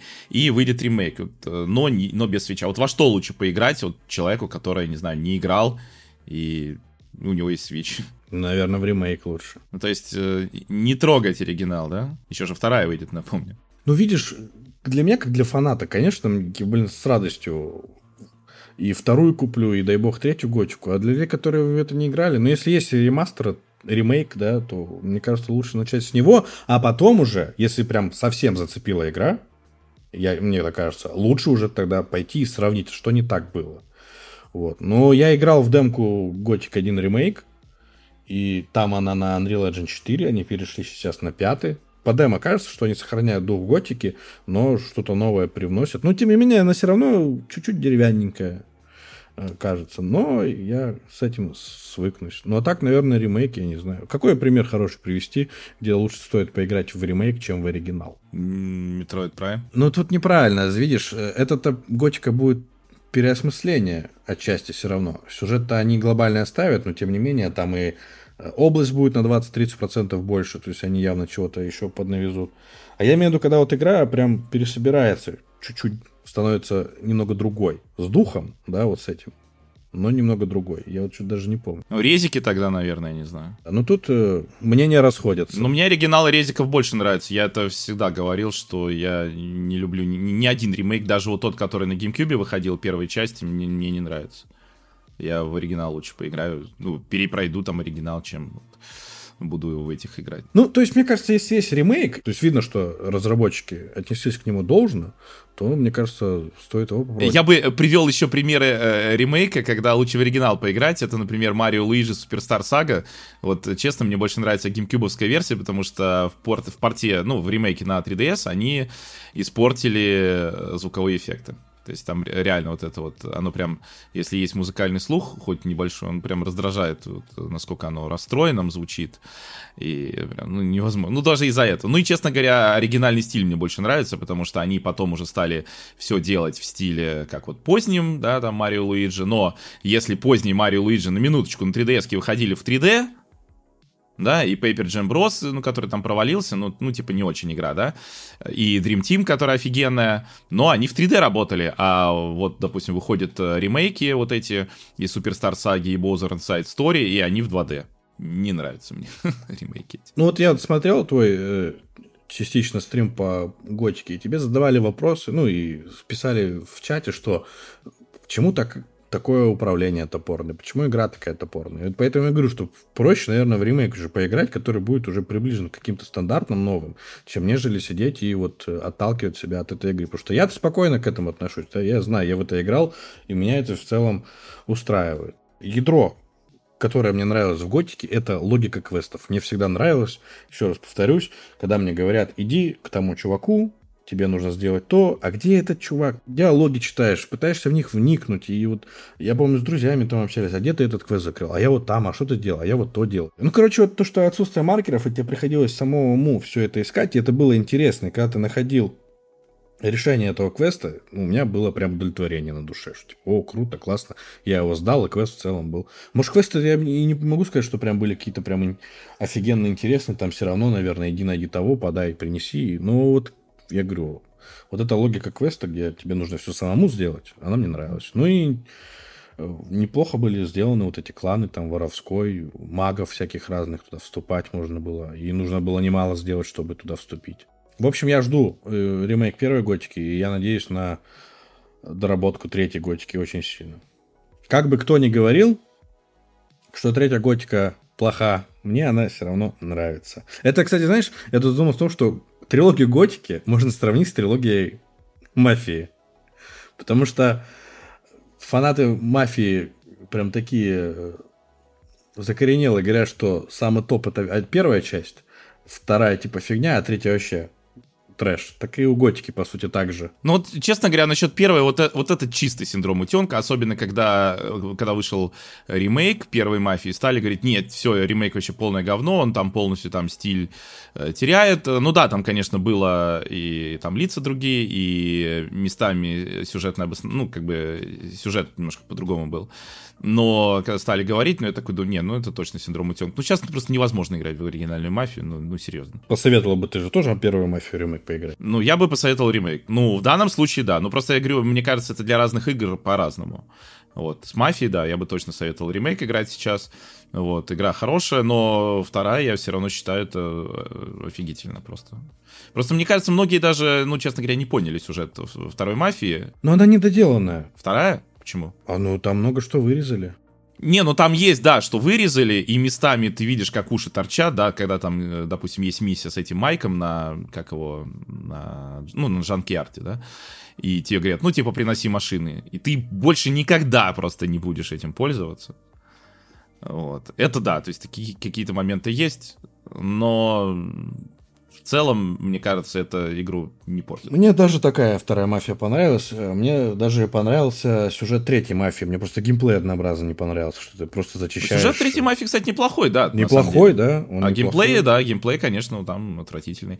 Но при этом я уже как-то рассказывал, что проработка вот именно открытого мира сама по себе там хорошая третья да, мафия. Хорош. Я рассказывал, помнишь, когда я там следил за машинами, угу. какие где, ну, в разных играх, там, Watch Dogs в первом, где они просто вокруг квартала ездили, в GTA 5, где они просто в рандомную сторону уезжали, и в «Мафии 3», где действительно там чувак, я за ним следил-следил, потом он куда-то приехал, вышел из машины, перешел дорогу, встал у столба, закурил. Я вот охренел. Но играть в этом мне не интересно, потому что, ну, мне геймплей все-таки очень важен. А там, если бы он был просто, ну, норм, ну, окей, но просто вот реально, когда я бросил третью мафию, это когда я зачистил какой-то завод, э, что-то был какой-то сайт-квест или что, потом я пришел, значит, брать другую миссию, это была другая миссия, я еду на тот же самый завод, вот буквально через 5 минут, на котором все враги стоят на своих местах, ну, это типа другая миссия, и вот делал, я понял, что нет, я так не могу. Ну, учитывая, что ладно бы это было там 2-3 врага, но это был, блин, огромное, то есть я полчаса там или час все это зачищал, и думаю, да пошло, ну все нафиг. Ну, я Мафию 3 прошел, потому что э, я играл в Стиме, и первые два часа мне игра нравилась. Но когда я понял, что мне игра не нравится, я уже рефанд не смог сделать. И мне пришлось проходить. Тем более я еще покупал издание с дополнениями. Я такой, ну ладно, пройду, может, что в дополнениях добавят. И в итоге, да, мне пришлось его пройти. Так что так. А что еще хочу сказать по поводу Готики? Я, кстати, читал, что вот этот ремейк первой части, он помимо перевода на русский язык, он еще, она еще должна быть озвучена, потому что они так же, как, видимо, Ларианы, не знают, где игра популярна, да, это помимо Европы, в России очень игра популярная, они не будут упускать этот момент и продавать ее будут также. В России, мне кажется, эту игру очень сильно любят. Ну, играйте, наверное, уже в ремейк, если вы... Хотя можете попробовать. Если вас не отпугивает вот этот топорный геймплей, то почему нет? Первая готика, мне кажется, шикарно. Не шедевр, наверное, но шикарный. Я люблю ее всей душой, всю эту серию, какая бы она ни была.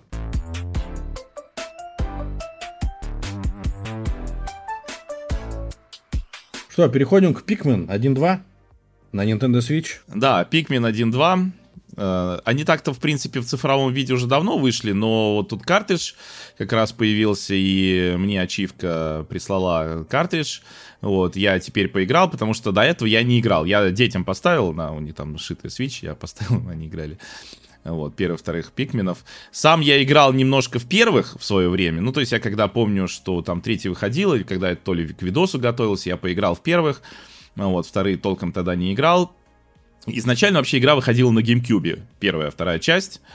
Причем даже как, э, была предыстория, что еще там, по-моему, до выхода GameCube или на заре выхода GameCube была такая технодемка, Марио 128, где была сфера, по которой, или внутри которой, не помню точно, бегало 128 Марио фигурок. Марио, прям они анимированы были, все, все по-разному, то есть не то, что все одинаково что-то делали, прям вот такие вот были.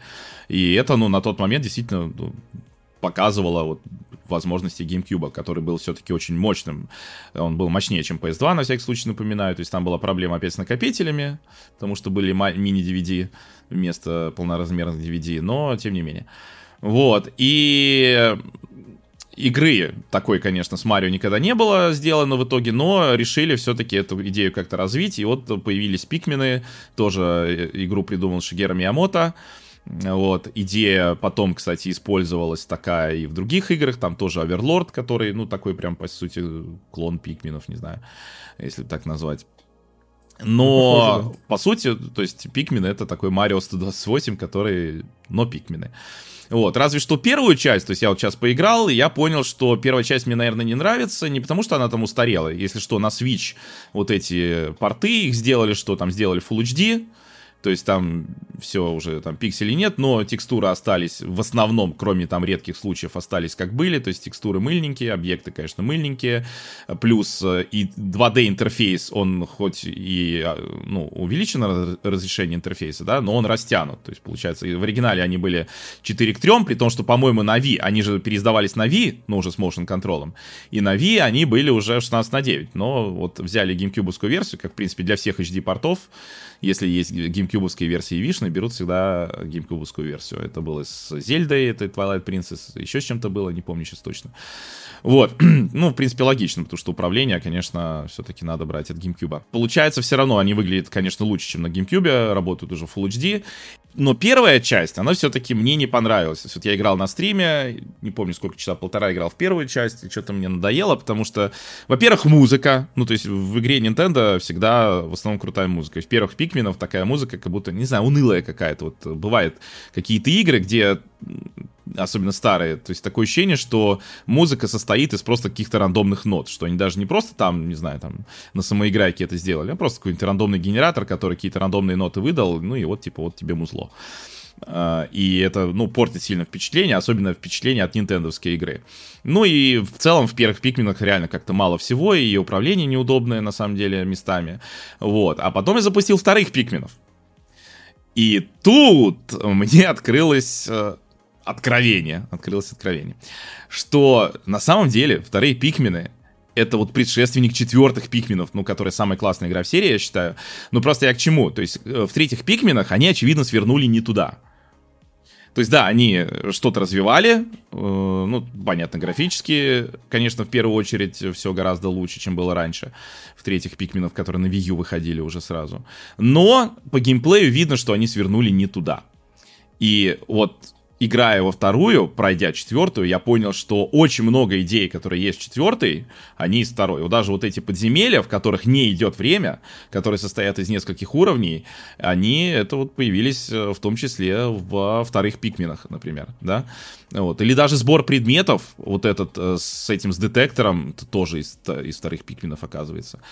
И это гораздо лучше сделано, чем, ну, там, в той же третьей. То есть, в принципе, в третью, я уже говорил, с одной стороны, можно поиграть вдвоем, и это самая лучшая, наверное, часть пиквинов для игры вдвоем, потому что в четвертой можно играть вдвоем, но это неинтересно. То есть там второй просто стреляет через прицел этими, ну, какими-то штуками, семечками или чем.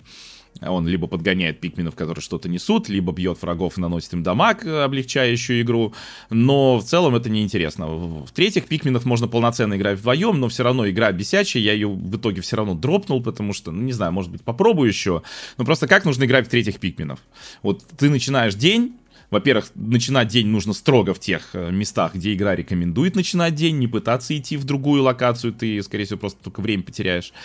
Вот. И ты должен этот день проигр- поиграть, понять, какие опасности тебя где ждут, и потом переиграть этот день уже начисто. Да, так нормально. А первый у тебя всегда черновой. Иначе ты просто кучу пикменов теряешь.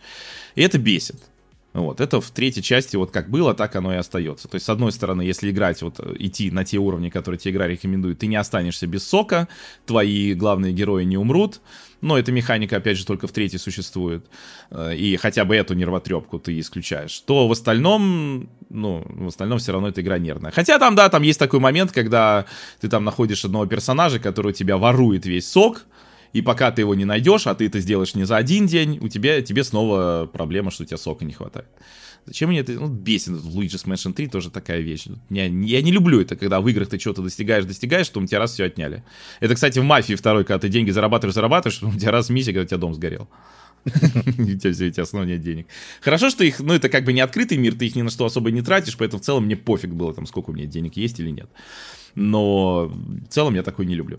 Ну вот, а вторые пикмены, то есть да, там нет вот этих бесящих вещей, то есть тоже игра, в которой там по сравнению с первой частью убрали все самое раздражающее, добавили кучу нового и сделали вот более такой интересный баланс. Там, кстати, сюжет такой, как бы я сказал, ну, в шутку можно сказать, взрослый, потому что там завязка, что ты, вот когда после первой части капитан Алимар возвращается домой, выясняется, что его компания обанкротилась, вот, и единственное, что, ну, то есть из серии нам пришлось э, распродать, то есть у нас огромный долг, и нам пришлось распродать все, все наши активы, чтобы выплатить этот долг, но единственный наш актив это твой корабль, на котором ты хорошо, что вернулся, его тут же забирают, и долг э, все равно полностью не выплачен, оказывается, еще там 10 тысяч нужно выплачивать, чем ты будешь заниматься в процессе игры, собирая сокровища на Земле, которые, оказывается, очень ценятся на твоей родной планете.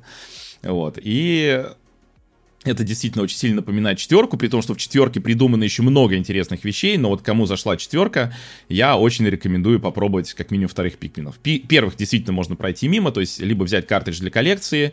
Там просто с картриджем, конечно, получается засада, он, деш- он доро- дороже, он стоит как full прайс, тогда как сами игры не full прайс, причем, по-моему, их еще отдельно можно купить, то есть отдельно первую, отдельно вторую. Поэтому если вы коллекционер и любите все от Nintendo, то тогда, конечно, берите картридж и играйте в обе. Если вы просто хотите поиграть в хорошую игру, тогда берите в цифре вторую часть и ну, все, можете ей ограничиться. Но сначала четверку. Четверка это, конечно, лучшие пикмены, которые, в принципе, вот э, выходили. Жаль, что ни одна часть так и не, не была переведена на русский язык. Но если что, ну, в этой игре текст нужно читать чисто, чтобы вот, ну, как для туториала понять, как играть. Поэтому, если вы, допустим, начнете четвертую, уже все поймете, то во второй можете вообще весь текст скипать, он вам только для понимания сюжета пригодится и все. Давай заканчивай сегодняшний выпуск. Спасибо за ваши комментарии. Спасибо, что слушаете нас. С вами был подкаст «Затертая ботва». Я Денис Мейджор. Я Константин. До следующего выпуска. Всем пока. Всем пока.